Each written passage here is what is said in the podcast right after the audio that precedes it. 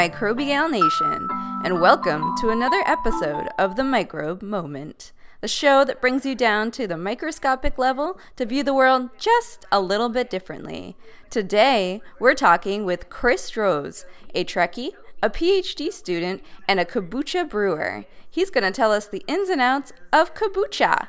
I hope you'll have fun with this one and enjoy the show. I'm here today with a good friend of mine, Chris, who is a kombucha brewer, and his SCOBY named Toby. So, Chris, can you Hi, tell Toby. us what kombucha is? So kombucha is a delicious, fizzy, fermented tea.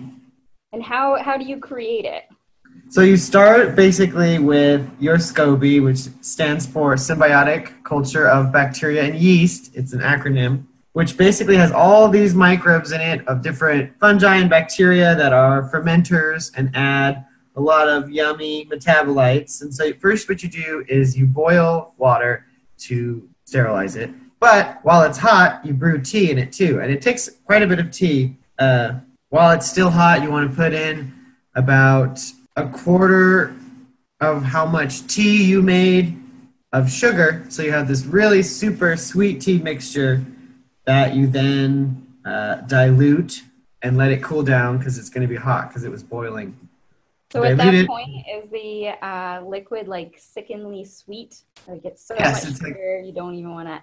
super super sweet and while you're making it if it spills at all it gets all super super sticky so you got to be careful but you let it cool down and you add in your scoby and so the scoby is not only present in this big this big chunky thing that looks like a pancake a microbial pancake but it's also present in the liquid around the uh, what's it's called the pellicle this is called the pellicle um, so when you inoculate your culture that super super sweet and now sterile tea, you plop in your SCOBY along with the some of the liquid around it, and put a nice. I have this little cloth that I put over the top just so stuff doesn't fall in, and also so like bugs don't get in because fruit flies love this stuff because it smells just like um, overripe fruit, so they go nuts. And you let it ferment. I usually let it ferment for like nine days,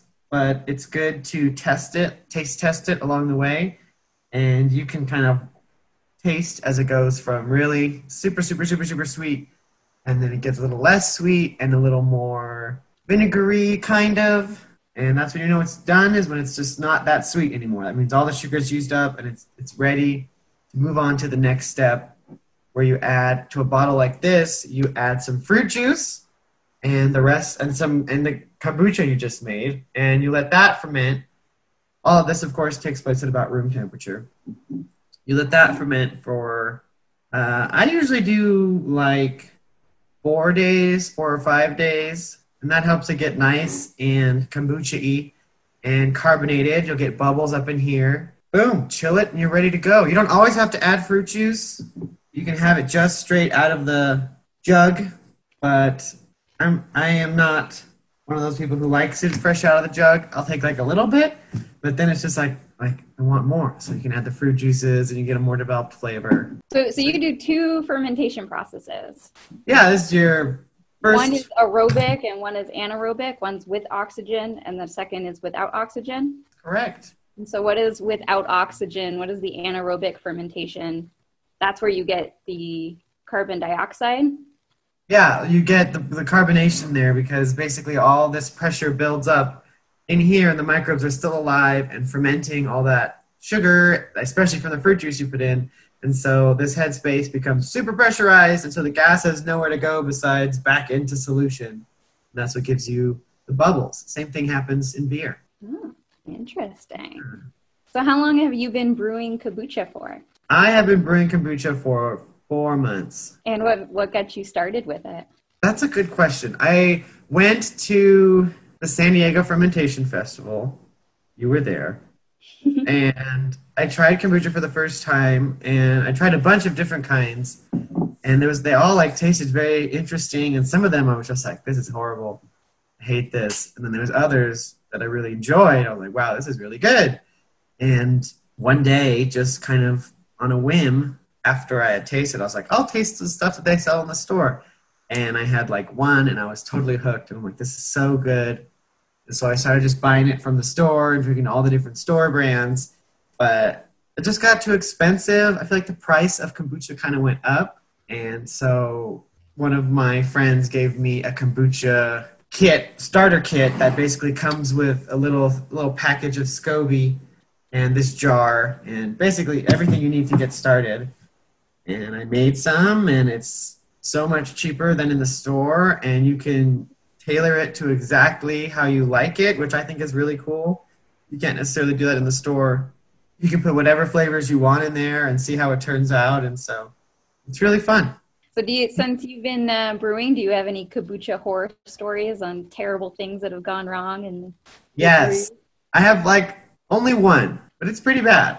Um, I had made some kombucha, and it went through the first stage just fine, and then that went through the secondary fermentation just fine. Um, I didn't make, I didn't even like try anything new. I had, this is like the same way I had always done it for this certain pineapple kombucha. And after a while, during the secondary fermentation, one of the bottles turned gray, which isn't like usually a color for food, um, but it was super fizzy. So I was like, oh man, I wonder if that's good. And then I tried some of it, and it was okay, but it did make me sick. did you drink the whole thing, or you got sick and then dumped it? A little bit. Just tried a little bit, and my stomach was like, what have you done?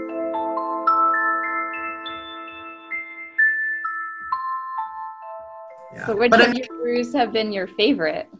You which brews have been my favorite? yeah, you said you've been experimenting with different fruit juices. Which combination have you really enjoyed? I really like pomegranate. Is uh-huh. right here, and I also like, um, like the Cara Cara oranges. Are those like pink oranges? Mm-hmm.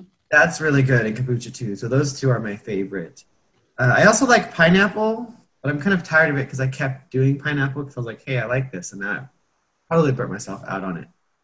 So I'm sticking to those two. I've I've tried black cherry juice also, and that was not good. Like that's the that's the only combination that I've done where I'm like, no, this is a waste of kombucha.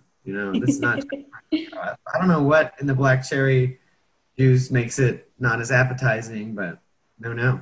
And so, do you have any advice for for new kombucha brewers? If you're inspiring people right now to go off and start boiling some tea and adding some microbes, what advice would you give them? I would definitely say that it's a learning process, and it's like important to. I think it's really important to when you're first making it and you first got your jug and you're doing your first fermentation to basically kind of taste it every day. So you can kind of get a feeling for like how the flavor changes from the super gross sweet all the way to a more mature flavor. And the best way to just like get better at it and more experienced with it is to just like keep tasting it because then you can kind of predict like oh i think maybe a day more or two days more. And there's also sort of this um, tipping off tipping point where uh, it does it will get super vinegary and that does not taste good. So kind of that's what you're that's kind of what you're like racing up against. It's like how delicious and fermented can I get this before it just becomes vinegar?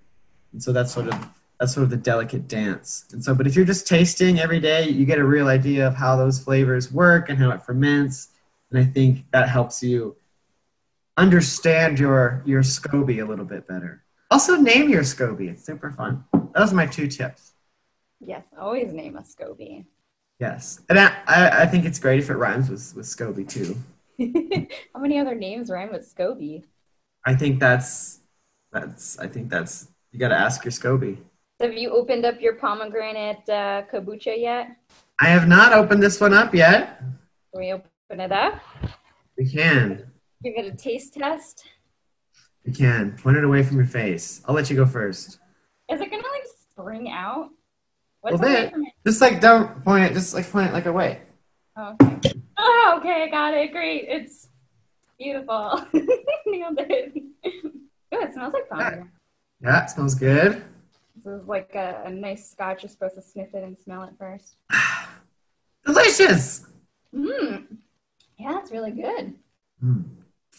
Good, good bubbling. You can see that bubbling up. You can't really see it because it's a webcam, but it's got good bubbling up when you first open it. It kind of comes out to greet you like, "Hey, it's me, your kombucha," and it's fizzy and it kind of stays fizzy. Sometimes, and this is purely, I have no idea why.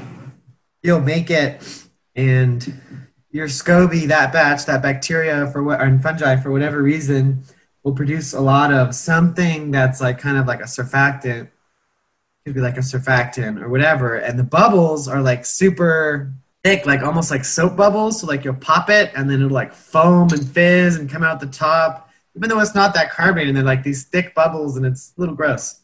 But it's fine. It's just like this weird random thing. So if I take this little um, SCOBY ooze and put in some tea, can I give- grow my own SCOBY? You could definitely there's a little How long would it pellicle in there Into the big thick disc that you have up, Toby. It takes probably so what most people do when they start a kombucha from a bottle is you'll have basically like a full kombucha run where you start to make a kombucha you do all like the normal kombucha steps and you add the a SCOBY from a bottle, maybe like this much, put it in there and just let it go for like nine days and then dump it out because that's not going to be super mature kombucha. Like that's basically just using all the nutrients in the tea just to make more pellicle and more SCOBY, and um, that'll make like a thin layer of the pellicle. And in your next brew, you've got your full run going. So you kind of have to do like a sacrificial brew just to get the, the colony formed and ready. And then after that, you're good to go. And then it just gets thicker and thicker and thicker. And you can split it in half and they can tear it away. It's like layers kind of like an onion, and you can give it to people, or some people will store their layers and they make like these SCOBY hotels. It's also called like a tea mushroom, which I think is, a tea mushroom? yeah, tea mushroom or tea fungus. I haven't heard of that one before. Yeah. Anyway, so yeah, you can keep a bunch of these. Some people think that you only need like a small pellicle in a batch, and so they don't want to put too much. I don't really follow that, but yeah, you can get, store a bunch of these in like a kombucha mixture, and you have a little SCOBY hotel or whenever you want to use them. So, Chris, you are not only a kombucha brewer, but you are also a PhD candidate in plant Yep. Yeah. So I want to end this little interview by asking you, where do you think the field of microbiology will be in uh, five to ten years to now? What is the future of, of microbiology or microbiologists? Or kombucha, if you want to go that direction. well, I think kombucha is a great allegory for microbiology because, much like our current understanding of microbiology, we're moving towards a more sort of holistic understanding of how microbes behave in environmental systems, right, with microbiome science and things like that. And I think kombucha is a great example of it because this isn't just one organism, this is a community of microbes um, in varying proportions that work to accomplish the goal of making kombucha.